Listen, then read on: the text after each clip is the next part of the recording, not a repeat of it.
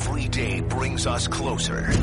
Closer to the moment when the next generation of NFL stars learn their destiny. And franchises try to lay the foundation for the next dynasty. With the first pick. This is First Draft. Now alongside NFL draft insiders Mel Kiper Jr. and Todd McShay. Here's Chris Sprow. Well, we're trying something a little bit new here today. First Draft listeners, I'm Chris Sprow, joined by Mel Kiper and Todd McShay. I'm in Houston. Todd is in Boston, and Kiper is at uh, the Kiper compound, Camelot, Kiper lot, I think we can call it. Uh, but hey, we can pull it off. Todd is also fresh back from the Senior Bowl. Todd, are you kind of like the mayor of uh, Mobile, like you and Phil Savage? No, that's all Phil. I, I, five years ago, I decided to stop going out and doing anything in Mobile. So I You basically you become a, the loser of Mobile. Yeah, I, we, we don't go out to eat. We do nothing. We're boring. Watch tape at night and uh, stay out of trouble. Who would win a popularity contest in Mobile, Todd McShay or AJ McCarron? Todd McShay. definitely. Uh, it's a tough one. Yeah, maybe. I- I'll speak Maybe. for you, Todd. I, I had You- enough you good years. If you're not a total draft junkie, you might not know that AJ McCarron, who hailed from Mobile, did not go to the, uh, decided not to go to the Senior Bowl a few years ago, somewhat controversially.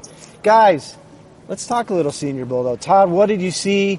Mel, what did you see and hear now that you can watch like every guy down to the footwork from uh, if you're in Iceland or you're uh, in the stands?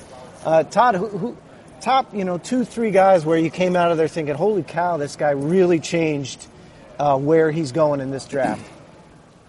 Well, I think I think the wide receivers and defensive backs probably, if you're looking as a group, had had the best weeks, if you will, just in terms of practice and, and some of the things you saw in the game. I think the, the biggest star of the week, at least for me, and the biggest surprise was Zay Jones, the East Carolina wide receiver. I mean, he, he comes from that, that system, that air raid type system at, at ECU, and just a lot of screens and underneath throws and not a lot of vertical uh, attempts. And I, I think the biggest surprise he was vertically. This guy can run. I mean, he can flat out run. He has.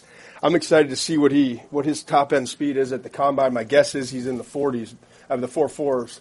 But um, but I went from just not knowing enough on him and just knowing the production. I think it's 399 career receptions, 158 this past season, um, and having not watched a ton of tape on him. Uh, to, to really thinking this guy's got the ability to maybe be a day two pick and, and become a, a starting receiver and a guy who can who can stretch the field. So Zay Jones had a, a really impressive week. Um, I think I think Cooper Kupp from Eastern Washington. We all expected him to play the probable day two pick, um, second third round, but I think he may have performed well enough. And it's important. They're a smaller school guy to get in there against the you know the premier talent or the best talent that they, they can get to play in this bowl and, and going up against guys like Damontae Kazee from San Diego State, Cam Sutton who's healthy now from Tennessee, and and showing well all week. And that's exactly what Cooper Kupp did. I, I thought just the consistency of separation, route running skills, catching the ball in traffic, really soft hands. And by that, you, you can tell, I mean, that's one of the things being there. You can just, in the drills, you can close your eyes if you want and listen. And you can tell the guys who have soft hands and who, who guide the ball in and are really natural catching the ball. And I, I thought he had the softest hands of any of the receivers there. Those are the couple of the guys uh, on the de- on the defensive back front. I, I just mentioned the guys I thought had the best weeks. Uh, Kazee was always kind of in his own system. Seven, I think it's 17 career uh, interceptions, 14 in the last two years. Obviously, tremendous ball skills, but we got to see him playing more man to man and turning and running, and, and he's completely capable. I, I think Kazee goes from a, a guy that maybe early day three to, to possibly somewhere in the top 75, 80 picks. Cam Sutton, again, good to see him, a guy who was second, third round prospect, but had not stayed healthy at Tennessee. And, and to play as well as he did throughout the week, now that he's healthy, is really good to see. And then uh, Tre'Davious White from LSU uh, was the best defensive back there and probably one of the best five players there, but he wound up getting having a, an ankle injury, I think it was on Wednesday, I Mm-hmm. believe. So he only had a couple days of practice, but what he did show in a couple days um, kind of stacked up with what you thought going into the week, and, and I think he's locked down uh somewhere in the top, probably 40, 50, and some people are even talking late first round with Tre'Davious White. Mel, what do you got? Who stand out? Todd really hit the corners, the pass catchers, and the pass defenders. Of course, he had to hit my guy Cooper Kupp from uh, Cheney. But uh, but who who else, Mel? Just watching, I thought Dion Dawkins from Temple held his own. The offensive lineman, he liked him all year, and he has some versatility. So I think he could be in that second or third round range. Obviously, OJ Howard, that it was the only first rounder uh, that you saw. Maybe he moves up just a little bit. I thought Matt Dayes, Matt Dayes, and uh, and Kareem Hunt. Kareem Hunt from Toledo had a good game. Now he did have some gaping holes to run through, uh, but he dropped weight. He caught the ball. He did what he had to do. He showed a burst. He showed some tackle breaking ability, a good body lean. So I thought Kareem Hunt of the running backs and Matt Dayes did a nice job. Haason Reddick, Todd, you know he could get after the quarterback. You know he played hard and all that, but I mean to see his athletic ability and the way he played in space and reverse, I thought Haason Reddick maybe second round. I think is, is very possible for him. We knew Montravius Adams from Auburn had ability. Uh, if he could become more consistent, uh, he could end up being a good pro. I think he's still more of a second round pick. Uh, Josh Reynolds fights the ball on occasion, but he's got that size that makes him a tough matchup for any cornerback from Texas A&M. So uh, he's intriguing. Jamaal Williams, I saw a little Jordan Howard. Jordan Howard runs hard. Jamaal Williams runs hard between the tackles. And what did you think? I want to ask you, Todd, because I like this kid during the year. And he had some huge games, and he ended up with 90 catches on the season, 64 last year. Chad Williams from Grambling. Flashes. I saw some, and especially early in the week, he really he really jumped out, getting vertical, uh, making some plays on the on the ball in the air. I thought he was a little bit inconsistent. You know, he had some, he had a couple drops, and and um, he's just he, he can be a little raw as a route runner at times. Got feisty that one one day. I think it was Wednesday. He and uh, who was it? Jenkins, Yeah, Sean Miami Jenkins kid, from yeah. Miami. Mm-hmm. Mm-hmm. They got after. I mean, it was a.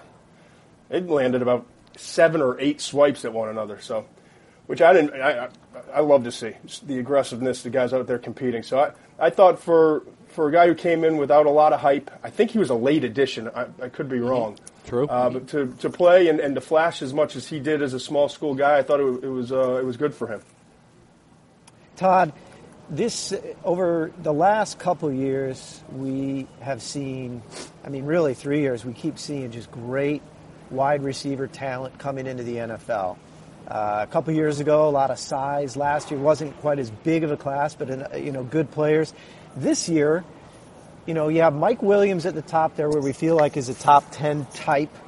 Could certainly go. I think you guys have seen him in your mocks go as high as five. But then after that, it got a little dicey. You know, John Ross is electrifying, but uh, there's still a lot of people that haven't seen a ton of him. Corey Davis, a great player out of Western Michigan, but now he's nicked up, won't be at the combine. Then you have guys like Juju Smith Schuster. From what you saw in Mobile, from a guy like Zay Jones, who, by the way, plays bigger than he's even listed, he looked long. Um, and then guys like Cooper Kupp. Does, does the wide receiver class suddenly feel a little bit deeper? or is that just an illusion for me?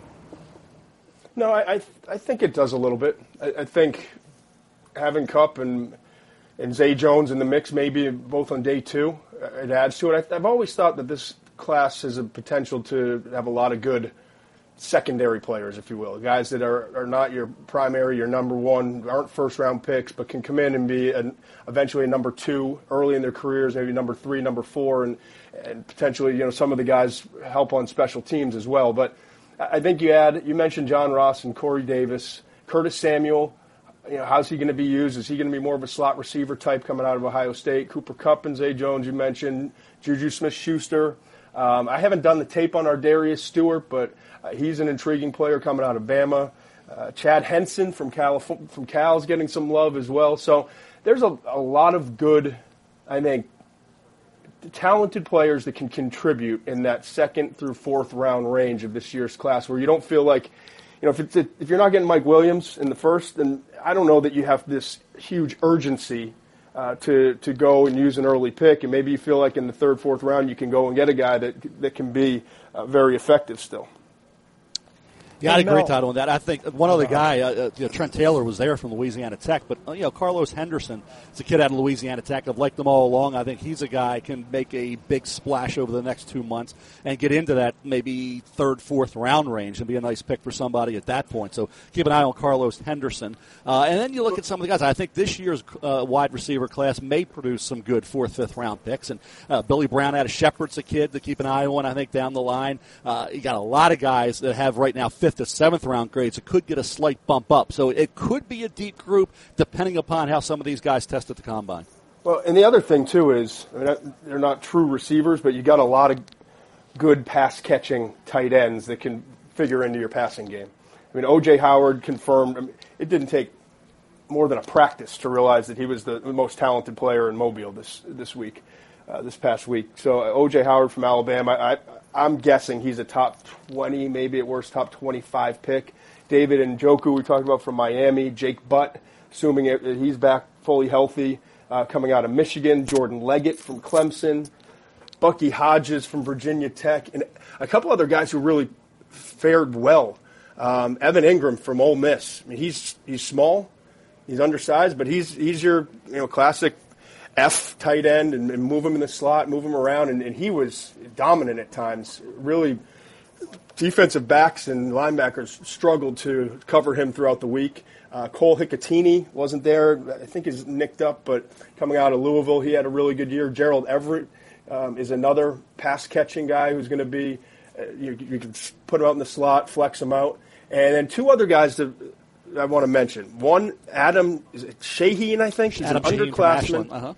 Shaheen from Ashland, Ashland. who's a basketball player, and I haven't done his tape yet, but I've got a couple different scouts mention him while we were in Mobile, and that he, he might be the real deal and the next really good basketball player converted to tight end. And then uh, Jonnu Smith from Florida International did some good things. Michael Roberts as well from Toledo. So that, uh, there's some, a lot of depth, maybe as much as I've ever seen in a tight end class. I have to go back and look, but I, I can't remember a year where we felt like there's this much tight end classes, tight end talent, especially after the last couple classes where it just didn't has not produced a ton of guys. Yeah, Gerald Everett, South Alabama. You talked about him. I highlighted him under the radar all year. He's no longer an under the radar guy. Darrell Daniels, Washington has ability. It's a, a lot of guys. Blake Jarwin, Oklahoma State. So it is going to be a host of pass catching tight ends. A few of these guys are, are decent inline blockers, but uh, when you add that group to the wide receiver position, as I say, I think the combine and, and these underclassmen, how do they test at the combine? What kind of pro days they have will be important, but it is a lot of pass catching options that you need because this is a defensive draft. So if these fantasy leaguers are going to be happy moving forward, some of these guys have to put up numbers. And teams like Denver, uh, Tennessee, sitting there, you know, ten, Tennessee has two first uh, first rounders, but Denver's as well. If you don't get one in the first, there's still there are going to be guys there in the second, third round that I, I think realistically have a chance to come in and, and contribute right away. Mel, Todd just pulled a guy out of the GLIAC Ashland. I thought you for sure were going to counter with a prospect from a JUCO in Siberia. you've really had, you've had a good run in the GLIAC over the last few years. Um, hey guys, so some obviously some depth positions, pass catching were established in Mobile. You know, I look at the NFL this year, and you just look at some of the teams that really improved or were the final teams in the tournament. New England Patriots really got their offensive line solidified. Dallas, obviously. Oakland, obviously. Atlanta Falcons, zero missed starts in the entire season on the O line. Pittsburgh really got it figured out. Then you had some teams where the season was completely derailed. Good teams, or you thought they'd be good by offensive line play. Giants couldn't figure out left tackle. Seahawks are just a mess. Um, obviously, the Minnesota Vikings season was just wrecked by O line play. Here's my thing I, I'm looking at this O line, particularly the tackle class. Is this a, is this one of the weaker? You know, we always talk about where quarterback classes stack up. Is this one of the weaker tackle classes we've seen in recent years, Todd? Uh, yeah, it probably is. I mean, Ryan Ramczyk, I think, from what I've seen so far, only one year starting at Wisconsin after transferring in. Uh, he's probably the most complete, and it, it sounds like he's not going to be able to work out. Mel, correct me if I'm wrong, because he's he's recovering from injury. Uh, Garett Bolles still need to do a lot more work on him, but hearing a lot of po- promising things about his athleticism, 6'5", almost 300 pounds, can really move uh, coming out of Utah. But Cam Robinson, I thought, had a an okay season at Alabama, but not great, a little bit disappointing. Um, Roderick Johnson was not the player that he was kind of hyped up to be. And then you look at the, the rest of this group, I, I really think it's going to be a much better year for interior offensive linemen, where that was the issue last year. Uh, I, I thought even guys like Dion Dawkins from Temple, who played tackle, was going to bump inside. Uh, had a really good week. Antonio Garcia is the same thing coming out of Troy. I thought he was uh, really impressive and got better as the week went on. Uh, during all the past uh, rush drills and everything else, I just thought he really stood out as a guy who's not quite there yet, but you can just see the ability there. And with that six-six frame, uh, there's a lot to work with. So I think Taylor Moton's another guy who Western Michigan played tackle but could bump inside to guard. So there's a lot of those tackles could wind up as guards. Forrest Lamp had to leave early. He was another left tackle that was playing some guard, uh, but wound up getting injured early in the week coming out of Western Kentucky. So to me, that's where the strength of this offensive line group is. Is going to be guard and center in a tackle group, it is probably the all-time worst I can remember. I mean, you don't have a guy right now locked into the top ten, and you always see guys get forced up, and you see left tackles. Well, you move them to right tackle, they'll be fine. Cam Robinson kind of fits that mold, but he's more of a guy that if you take him in the top ten, you're probably reaching just a bit. Uh, know, Ramczyk is you know we got to project him in the top fifteen like some. I'm probably not. Garett Bolles, I do like. I think this is a kid that has the ability to be a left tackle in the NFL. I think he's going to get a big bump up by the time we get to late April. He may be the first offensive tackle taken. I do like Dion Dawkins from Temple. Uh, I agree. I think a lot of these guys, unfortunately, in Mobile, were a little overmatched, and that's going to hurt them. Uh, you know, get maybe moved from a third to a fourth or fourth to a fifth. Uh, but I think Dawkins from Temple is the guy to me. Uh, you know, I thought he had a really good year, and he does bring a lot of versatility. And I think this is a guy that you know maybe second round at worst, third round, but I think he could be one of those guys that uh, maybe goes maybe 15 to 40 spots later than he really should. But I mean, in general, guys, let's just look. Mel's Mel, your latest, your first mock draft, but your most recent, mm-hmm. you put Cam Robinson at 7 mm-hmm. And you know, when we were talking about it on this pod a couple weeks ago or last week, Todd said, "I don't know, that's a bit of a reach." And you say, "Hey, you know, you you figure somebody's going to rise," but I mean, that that's low to have your first tackle come off the board, and we're already talking about that might be a reach. I mean, is this the first year? Yeah yeah. I'd have to dig in in a while where we can see it possible. 2006 is the last time. no top 10? Yeah, 2006 is the last time that there was just one first round offensive tackle. It was D'Brickashaw Ferguson. Um, Man, he went early. Ever since then, yeah, he went fourth overall to the Jets. But every other year, it's between three and, and seven. I think 08, I saw it was seven offensive tackles in the first round. So usually we're looking at somewhere in that three to five, six, seven range for offensive tackles. I, I just don't see it this year. Yeah, I mean, you want to talk bizarro NFL if you have a year where we have more running backs taken in the first round than offensive tackles. I mean, and it could happen. It's unbelievable. Guys, lastly, I, I do want to stack the board in terms of where the quarterbacks are. But to wrap up, you know, talk on the Senior Bowl, uh, Todd, in your notes, the riser for you out of there from the quarterback position was Josh Dobbs, a guy a lot of people have known, and a guy that, frankly, you know, talent versus production has been pretty underwhelming for a pretty good while at Tennessee. But you saw something there. Where do you think he? Uh, where do you think he stacks up, and what did he do for himself there? Well, you know, it, it's all about expectations. I came into the week thinking Dobbs could be the, the least effective of, of the six quarterbacks there, and and this is a watered down group because you know you've, you've got your top guys, and it's not even great at the, at the top, but Mitch Trubisky, DeShone Kizer, Deshaun Watson, who was allowed to play but opted not to for understandable reasons coming less than two weeks off of the national championship for Clemson. Uh, Brad Kaaya, all those guys are underclassmen. Patrick Mahomes, another one who's an underclassman, and Gerard Evans is an underclassman. So there are six quarterbacks that figure to be drafted, and we usually have between, I don't know, 12 and 15 quarterbacks drafted in a, in a given year. So you're talking about close to half uh, potentially of underclassmen. So then you get down to the second tier, and, and Nate uh, Peterman and C.J. Beathard were probably the top two, and they both had good weeks by their standards. I think Peterman really helped himself, but um, but Chad Kelly couldn't play. Seth, Seth Russell um, from from Baylor, Kelly from Ole Miss couldn't play because they were both coming off of injury. So now we're down to like our eighth, ninth best quarterback when you're looking to fill just the third spot out of six spots. So Josh Dobbs probably got lucky to even be in the game, but took great advantage of it. I was really impressed. I mean, he doesn't have the biggest frame. He's about 6'3", 215, uh, but, but adequate. He's mobile, very intelligent, but has, has not always transferred that intelligence to the field. And the accuracy, it's just his footwork and his accuracy have just not been very good the last couple of years. But I saw a quarterback – who, with working with a, a good quarterback coach and Hue Jackson, the, the Browns head coach, who's always been good at developing quarterbacks, you could just see every day this guy would the the footwork, the timing was so much better than what we saw from him in college. And every day he kept getting a little bit better. And every throw he made, he started to gain a little bit more confidence.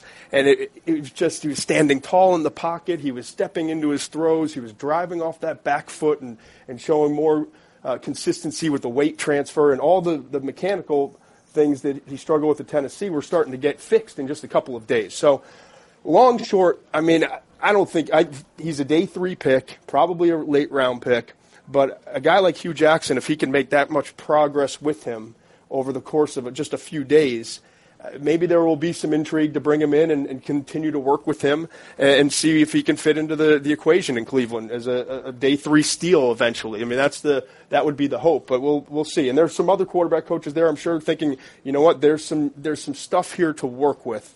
And I think that's what he did more than anything is that he got guys to go back and, and look at the tape again and rethink what jo- what Josh Dobbs is in terms of his draft prospects in this class yeah, it's not a lot to get excited about when you watch him during the year. So he needed that week, right. and he did uh, improve. Now maybe he does get into the fifth, sixth round area, Todd. But you know, you hold out hope that three years down the road, maybe he can surface. Davis Webb from Cal, like them going into the year, thought he had promise. I was disappointed with the year he had. You know, Hansen, as you mentioned, caught a ton of balls, made some great catches, was his go-to guy, targeted a lot, made a lot of big plays. But I think for Davis Webb, the accuracy that you need, and a lot of those screens, those short bubble screens, to me, and he got the MVP. I thought Kareem Hunt from Toledo would have gotten it, but uh, Webb did. But uh, maybe some bump him up a little bit uh, based on that. The senior quarterback group, Nate Peterman, Chris Sprow's guy from Pitt. Uh, you know, oh, we'll see geez. where he ends up. You know, you, hey, you like him, Chris, a little bit. So, uh, you know, Peterman to me looks like a backup. I think there's a lot to like with Peterman. He's, yeah, he's career a good backup type. You think he's a starter in the well, NFL down the road?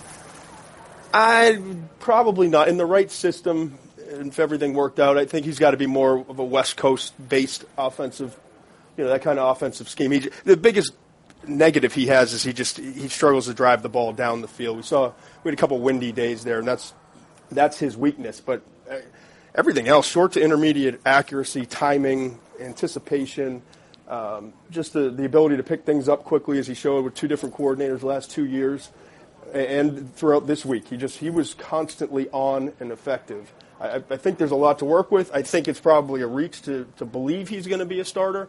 But when you get him in the third, fourth round, somewhere in that range, you're drafting him to be a backup that maybe you, you strike gold, but at worst case, you're getting a guy that, that can be a good backup for you and, and win some games when called upon. Well, guys, we got through uh, a, a, whole pile of names down to Ashland U in the GLIAC in the Senior Bowl. Let's take a quick break, and when we're back, I want to try to come to a consensus and stack this quarterback class really quickly now that we know where they are. And then, really, we're just a few weeks away from the combine uh, where these guys will be meeting with teams, and that can change a whole bunch of things. So, back. I want Kiper's break. Super Bowl pick, too, when we come back. Oh, well, well, of course we'll get that. But back from the break, we'll stack the quarterbacks. Kiper will make everybody some money, and then we'll take your First draft questions, if you have them, hashtag first draft every week. Send them on Twitter. But first, a word from Pro Flowers. Aren't you tired of guessing what she wants for Valentine's Day? Wouldn't you love an easy, fail proof way to look like a pro? This year, Pro Flowers is making it easier than ever by taking all of the guesswork out on top of their already low prices. Guys, it's cheap already. Right now, you can get a dozen assorted roses with a free glass vase for $19.99 plus shipping and handling, or you can upgrade. For $9.99 more, you can get two dozen assorted roses, again with that free vase. Get some glass in there. Just go to proflowers.com and use our code FIRSTDRAFT. Help support our show by supporting our sponsors. Use the code FIRSTDRAFT. Pick your flowers and then check out, and it takes about two minutes total. You can set the delivery day you want. Pro Flowers bouquets are guaranteed to last seven days or your money back. You can't beat the price and convenience. Pro Flowers takes care of the details. You just get to sit back and look awesome. Here's the only way to get one dozen assorted roses with a free glass vase starting at $19.99. Go to proflowers.com and use our code FIRSTDRAFT. That's proflowers.com. Click on the microphone and type in our code FIRSTDRAFT. Don't wait. Order today. Well, Todd McShay, for one, has been saying since basically last year's draft ended, he was terribly underwhelmed by what he was facing with uh, this quarterback class. Maybe it's gotten a little bit better. Maybe, you know, the Senior Bowl helped out a little bit. Maybe the Combine will do a little bit more. But overall, there's not a lot of people jumping up and down about this quarterback class. What we got to do, though, is let's get these guys in line. Let's try to stack them up, come to some kind of consensus.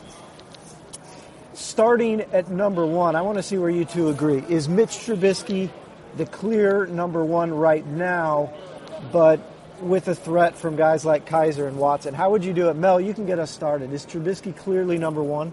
Yes, I believe he is, and I think that's based on the way he played, uh, obviously the talent that he possesses, also where he would have been with another year. You got to factor that in. And, uh, yeah, we talk about his two too high. I think if he would have gone back, it'd have been a consensus number one. Is his rating good enough to be the second pick? No. But does he still have a good rating? Yes. Uh, I'm in the mid first. Todd has him in the late first from a rating standpoint, so we both like him. Uh, but I think where he goes, you can say it's a reach. But as a quarterback, if you think he can be good, then you take him and you develop him. And if it's San Francisco, I think that would be a great spot for him with Kyle Shanahan. Uh, DeShone Kizer's an enigma. Blame it on the system. Say he's not the fit for that offense all you want. But as, as somebody who watches Notre Dame games over 10 times a week, uh, I didn't see it. Now, is he Jake Locker? Does he have the physical and athletic ability to wow you? Yes, he does. Can you excuse away the season? You could if you believe he will flourish and prosper in the NFL. So I think Kizer's going to be one of those guys that, that could sneak in, you know, a little earlier than maybe I think and others think. But he's a guy that, like I say, is one of those enigmas. Deshaun Watson – you know, what do you make of Deshaun? I mean, is he going to the top 15? I think he could. Is that too high for me? Yes. Uh, everybody seems to think, could he be Dak Prescott? Where's that number four? Prescott wore 15 at Mississippi State, four at Dallas. Are people going to call, draw, uh, draw, some similarities there? Maybe. I don't know. Uh, to get that much of a bump up, we'll see. I like Todd, and, and I know it's a risk because of the system. But when you watch this kid throw the ball and the way he moves and the way he picks out receivers late, I like his accuracy. I like the bloodlines. I think Patrick Mahomes, if people do move him down because of the system too much, I think at that point it's risk reward, and the risk is lessened by where you get him. I think Patrick Mahomes from Texas Tech could be very intriguing. Yeah, I just I finished up his tape, and I'm less intrigued now than I was before. Although I do see, you know, I, I see the potential there. He's he's a good athlete. He's not great, but he's a good athlete. He's uh, he's got a big arm, and there's there's some there's positives there, but he's he needs a lot of work. He's just so raw as a passer. His, footwork is all over the place. It's almost surprising that he makes as many accurate throws as he does, considering how bad his feet are. So I, you know, the positive there is if you get him straightened out with his footwork, he's got a chance to to really improve in that area. Uh, but now you're talking about a guy who who's going to have a massive transition mentally and then also you've got to do a lot of work with him. So I, I think he's a long-term project. Right, where around does he go, Todd? I honestly wouldn't take him in. The, I wouldn't take him certainly in the first two. Personally, probably I wouldn't take him till day three, but right. my guess is he's going to go earlier than that. All right, so if you kill him that much, the risk reward is, is out the window. So it's it's all the risk is gone. The reward is, is possibly really good. Brad Kaaya, Miami would be in there. Evans, Virginia Tech would be. I think you got six, and then where do you go? Would you put? I can't. Would you put Dobbs, Webb, or Peterman in the top six? Um, Peterman, yes, I would put him ahead of Mahomes, it, depending on the the system and what I what I wanted to do and what I was looking for. Um, I would put him slightly ahead of Mahomes, though. Uh, I've got Trubisky, Kizer, Watson is kind of that top tier, and then Kaaya is almost his own second tier, and then a third tier, if you will, would be Peterman, Mahomes, Beathard, kind of that range. But uh, so, I'll say this: it's interesting for as as much as we don't love this quarterback class, it is intriguing in that you've got a, a, national championship winner in Deshaun Watson, who was probably the best player in college football the last two years. You got a quarterback from Notre Dame, and then you got this late comer, Mitch Trubisky, who's only started 13 games, but maybe the most talented of all of them. And I, one of the great things about being in Mobile all week is just talking to different scouts and, and listening to different opinions. And I don't, I mean, every single one I talked to is like they ranked them differently. A bunch of guys thought Trubisky was the best. A bunch of guys thought Kizer had the, the biggest upside, and a bunch of guys were, were all for Deshaun Watson and, and thought the other two you know weren't going to be there. So it, it's pretty interesting to see how different everyone was that I talked to at least on, on where these quarterbacks rank. It's so funny, Todd, you bring that up because you know the great story, the thing that you guys are going to be asked for the next 10 years. Who's, who's this year's Dak Prescott? You know, the guy who goes in the fourth and no, nobody knows that guy. But the funny thing about it is, is you just mentioned how these teams have these guys jumbled all over the place. The Cowboys did too. They wanted to draft Paxton Lynch, couldn't get Connor him. Cook. They wanted to draft Connor Cook, couldn't get him. And then this guy Dak Prescott falls in their lap. So the idea that these teams have, oh man, if this guy just falls to us in the fourth, we got a plan for him eh, don't buy it. Yeah, and the it's Kansas always, City, it could be a few different guys. Yeah, and you think about the Kansas City Chiefs; they take a quarterback all the time. That's the Andy Reid's history, and they could have had yeah. Dak Prescott numerous times, and ended up taking Kevin Hogan, who, who didn't make yeah. the team. So, yeah, uh, quarterback rankings and quarterback evaluations are very suspect. I think, and I, not to go on a long rant, but part of it too, and I was reminded of that this this past week when I talked about you know, Josh Dobbs and his situation. Part of it's just getting with the right people. And, and for some reason, Josh Dobbs really took to the coaching of Hue Jackson and, and their staff. Now, maybe if he's there with a different coach, he doesn't have the same results. And so, you know, we talk about Dak, and, and he really picked up what the coaching staff was was, you know, feeding him and teaching him. And he also was put in a situation with a really good running back good receivers, and arguably the best offensive line in in the NFL. So, so much of it is the development of the player and the, the situation that the, that quarterback is put in, and and so many times we we you know we who knows what could have been with with uh, Bortles, with Blake Bortles, or or go back to David Carr. I mean, there's so many guys that we just don't know if they were put in a different situation, didn't have to play right away, had better protection, had better receivers had a better coach who could relate to him and could teach some of the footwork and mechanics of playing the position, not just the X's and O's, maybe they would have gone on to have great careers. But hey, Tom. Th- that's the that's what you can't figure out no, right now. No, you can't. What if uh, Tom Brady would have gone to the Cleveland Browns in the fifth round instead of Spurgeon Wynn from Southwest Texas State? Would the Cleveland Browns future would have been a lot different. With Tom Brady's future But yeah, we don't know how it would have. Turned Or even worse, with, gone gone to Cleveland as a first round pick and then yeah. had to play before he was ready. Yeah, and then the Detroit Lions. What if they'd have taken Dan Marino instead of a fullback from Florida who had a good career? But maybe if they'd have taken Dan Marino, they'd have been to a Super Bowl by now. They'd never been to one. So and he goes to Miami, gets to one, never gets back to another. But he's a Hall of Fame quarterback. So yeah, you're right. Who, who takes these guys? You know, who drops a little further and ends up a bargain for somebody is important. So yeah, that is critical. But evaluating quarterbacks with these systems at co- and college. I say it's a crisis in college. How they're not producing quarterbacks. They're just not, and it's thrown all over the lot. Bubble screen after bubble screen, short pass after short pass. He's overrated completion percentages and overhyped quarterbacks are the reason why evaluating quarterbacks is more difficult now than it ever has been. Some some of these guys had taken three or three or four snaps from under center in their whole college career and had never huddled up, like had never commanded a huddle and and had to go through the verbiage and all of that. So it's it, for some of these guys, not all. I mean, C.J. Beathard was in a pro style system at Iowa, and Peterman was in a couple different systems that had some pro style elements at uh, at Pitt and Tennessee before that. But uh, but with some of the other quarterbacks, it, it's brand new to them, and so they're having to learn while also making that a huge adjustment in terms of the speed of the game. Todd, I'm kind of offended that we did a woulda, shoulda, coulda quarterback situation in the draft, and uh, Kiper didn't bring up Elway to Baltimore. No, no, I did not because because had he gone to Baltimore, who knows They what would would've happened? To the, maybe that maybe Indianapolis would have never. Maybe the Colts would have stayed in Baltimore. History would have been rewritten. All the things would have been done. And, hey, we could talk. I love about that that's our one production element on the show. Yeah, the we one have one production el- Yeah, element. yeah. The How about ding. Adrian- We could. Yeah, how about all how about how about all the Baltimore guys and Maryland guys that are successful in the NFL right now? Hey, we could Look talk. did, we could put in a. We could put in a uh, get off my lawn thing because you guys are alternating weeks going on rants about how it's impossible to evaluate college quarterbacks. Every okay, bubble screens. It's like Todd's. Ne- Todd, All right. I think Todd. What's you your get prediction, next. Kiper? Who do you got in the Super Bowl? Tune in Saturday, eight to noon Eastern. Come on, Darian Mel, ESPN Radio, and you can when you get Cut a radio show, Todd, you can wait till Saturday. That's why I get to wait Oh, till Saturday. Hey, tune in Saturday Todd. morning, eight to noon Eastern, and I'll tell you who's going to If I was win. asking about the Bachelorette and Bachelor, you'd be you'd have a whole list. I, am a, hey. I'm a big Danielle L fan, but I think Vanessa's going to win. So guys, let's You do know, last one week I quick got we got off the podcast.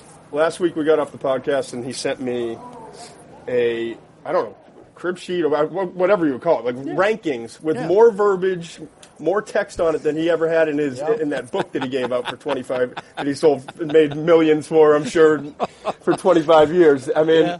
Now- the now the- detail that he went Yeah. into was unbelievable. Hey, we all take notes, and we have all our Wait things. till- yeah.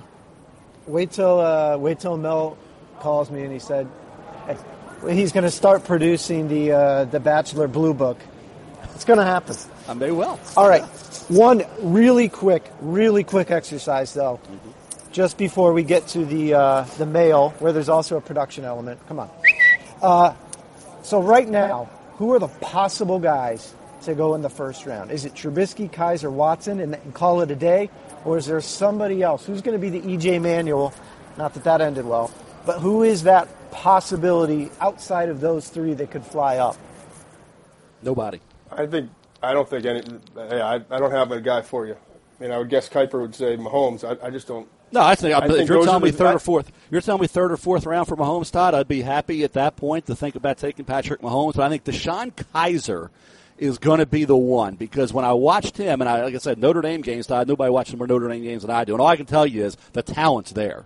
I mean, he shows an NFL arm. He can move. He's Mm-hmm. big. He looks the part. But yeah, I didn't see it. Is he now, fool's gold? yeah, uh, to me, somebody's going to think that they can take what they see physically and yeah, and and transform him from a mediocre player this past year at Notre Dame to a quality. Quote. One of those guys that you always talk. The old cliche was Todd. He'll go on to be a much better pro than collegian. That's what they'll say Right. about DeShone Kizer by the time we get to late April. So I would probably bet on him being that guy in the late first, where Teddy Bridgewater went in that area. Uh, you know, and and get Watson. I'd get Watson up into the top hey, I had him going 10 to Buffalo, Todd, and I'm going to keep them up there. And I had Trubisky going 2 to San Francisco. I'm going to keep them there. Kizer's, though, is the one I think is going to be in that 25 to 32 range. Maybe somebody trades back in, uh, you know, like happened with Bridgewater to get him late first round. Is there Nothing a clear number me. four then? Is it Kaaya or Mahomes or even I don't know Evans? To I be don't- I determined, I, would clear. think. I think it's to be determined. There's the, the pro days, Yeah. the combine, all these things are going to be important because these guys all have flaws and they all have issues. Uh, you know, the system, or whether it's just an injury, uh, you know, what it is. All these guys are flawed. They have some red flags. So, and I, I'm not saying the top guys don't have red flags and flaws because they do, but I think it's clearly defined right now that it's going to be Trubisky number one off the board, possibly at one or two, and then comes I think Watson, and then comes Kizer. Todd, you agree or disagree I- on that? Um, I no, I would agree. I, I would tend to agree. Uh, I'll say this: we when when you say something like pro days and and combine with, with the quarterbacks. I, I think you're exactly right, but I think it, it's so much less about the on the field running and jumping and, and throwing part. versus air. It's the mental part, and it goes back to what we were talking about before. And I've heard it from so many guys this past week that it's so important now, where you've got guys that didn't have a playbook. I mean, they would use one signal or, or a number for a play, and that and they would have a handful of plays, and that was the offense. And didn't huddle up, weren't under center, which it's not necessarily taking the snap as much as it- as it is about getting from under center reading the defense while dropping, getting back and having the timing to pull it all together so that you're in sync with your receivers and the exact times that they're breaking. And then also pre-snap reads, checking, killing plays, uh, setting pass protections. A lot of quarterbacks coming out now don't do any of that. So when you get in a room and you sit down, and whether it's 15 minutes at the combine or it's the personal visits that teams uh, bring in, you know, they get what is it, 30 players I think a year they're allowed to bring into their facilities and do nothing physical, but can spend the whole day with them working mentally on the board, testing them, installing, uh, you know, putting in different installs and, and seeing what they remember and how quickly they learn and absorb has become even more important than than it used to be. I mean, in the last five, seven years, as we've gone to more of these spread offenses that don't huddle and don't ask a lot from their quarterback. So the teams that that need quarterbacks are in a tough spot. I mean, you talk about Cleveland. I mean, just at the at the top of the the draft, it's Cleveland, uh, San Fran, Chicago. All three of them need quarterbacks, and so all the other teams that are in the market as well. It, it's a very difficult year, and they've got to do a lot of work from their coaching staff and personnel departments over the next couple of months trying to spend individual time with these guys and figure out who can pick it up or who's going to potentially be a Jared Goff situation where you really don't even want to put him on the field because he's so far behind mentally as a first overall pick. And to sum this guys, all up, guys, you got a lot of throwers coming into the NFL ranks from the collegiate ranks, not many pitchers control, not command. Let's uh, jump into a lightning round of, uh, of email here. Well, tweets. Cody Har. Cody Har says, I don't really buy this theory. Sorry, Cody. The 2018 QB class looks really good, according to this guy, Cody.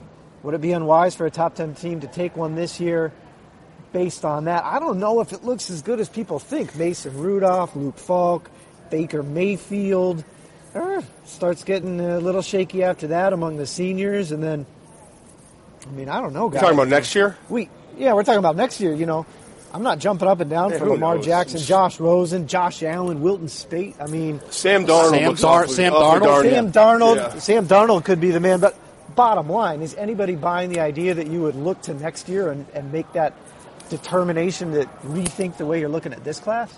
No, you can't because you don't know where you'll be picking. And that's yeah. the thing. You just don't know. Look at the Philadelphia 76ers. They won 10 games. Now they could be in the playoff hunt. Uh, in the NBA, in the NFL, who's to say you're going to be picking in the top five and next year you're picking at 15 to 20? So you don't know. You can't really worry about next year's quarterback group. Uh, if you need one, you have to assess them, Todd. You have to figure can they play or can't they play? You got to evaluate these guys like you know, the college guys have to do with high school kids coming in recruits. Evaluate them. You either like them or you don't. If you like them, fine. You don't worry about it. If you don't like them, you don't like them. So you can't force it just because next year's group may be good or bad. Yeah, you can't force any pick. And if your evaluation is true and you believe in your evaluation, either go for it or you back off. Todd, you just saw him. Andrew Kerrigan, Andy Kerrigan, 13. Asks, you saw Cooper Kupp had a good Senior Bowl week. What round? I'm going to say second round. Yeah, I think uh, third round would probably be as far as he would fall. But I think with this year's class, we talked about it earlier you've got a bunch of guys after Mike Williams, and even some people are skeptical of the speed with Mike Williams. But I, I just think he's such a good player and late separation and hands and physical and everything you look for otherwise. Um, but John Ross, Corey Davis, Curtis Samuel out of Ohio State, I think Cooper Kupp's in that, next that next tier and, and will likely be uh, off the board by the end of the second round. Couple more. Tyler Ward at Tyler32 Ward. Mel, is Temple linebacker Haason Reddick, a first round pick now. I think if he tests great, he could be in the late first. I really do. I think he could be. I'm going to say second round just to be conservative, but I, I wouldn't say it's out of the realm of possibility he could sneak into the late first. All right, one last question. He was so impressive. Anthony Smith at Ant Smith seven seven seven. Todd, whew, I guess we can imagine this now. If Cam Robinson is somehow on the board at 26, should the Seahawks grab him? Um, yeah, I mean, it Man, you, would make you sense. love Cam Robinson. he's a right tackle. He struggles in space, and you have to protect him. But he's he can be physical in the run game. He's got you know the, the frame six six three three hundred and twenty seven pounds. There, there's some ability there, but um, yeah, I think in that range. You're talking late first. Yeah, I think for a team that, that needs to build its offensive line. There's going to be a bunch of them that are drafting throughout the the draft, but certainly you can look at three or four different teams in the in the last like ten picks of the of the first round that, that could use an offensive lineman, and I think that's about the range that he belongs. Guys, that's going to wrap it up. I'm here at the Super Bowl. I can see Roger Goodell pointing at me right now. He wants to know why 50% of ESPN's NFL draft team is spending most of his time on The Bachelor. So I'm going to have to talk to him about that. But for Chris Sprow, Mel Kiper, and Todd McShay, uh, that's it for First Draft this week. Uh, Todd, do you want to remind people when they can get Mel's uh, Super Bowl pick? Yeah, I guess Saturday because we're not good enough to, to get his Super Bowl Saturday- pick. No Saturday- one wants that junk anywhere. Ki- anyway, Yeah, Kiper. yeah, yeah, yeah. You'll be listening Saturday morning, eight I was to noon. I was doing it as a charity for you. Falcons with the upset. That's my pick. You heard it here. Later. Falcons with the upset from Wow. Todd. And by the way, next week on First Draft, it'll be our first one, always emotional, with the full draft order set. Man, is that going to be big? It's bigger than the Super Bowl itself, really. Thanks for listening to First Draft. For more great podcasts, check out espn.com slash podcenter.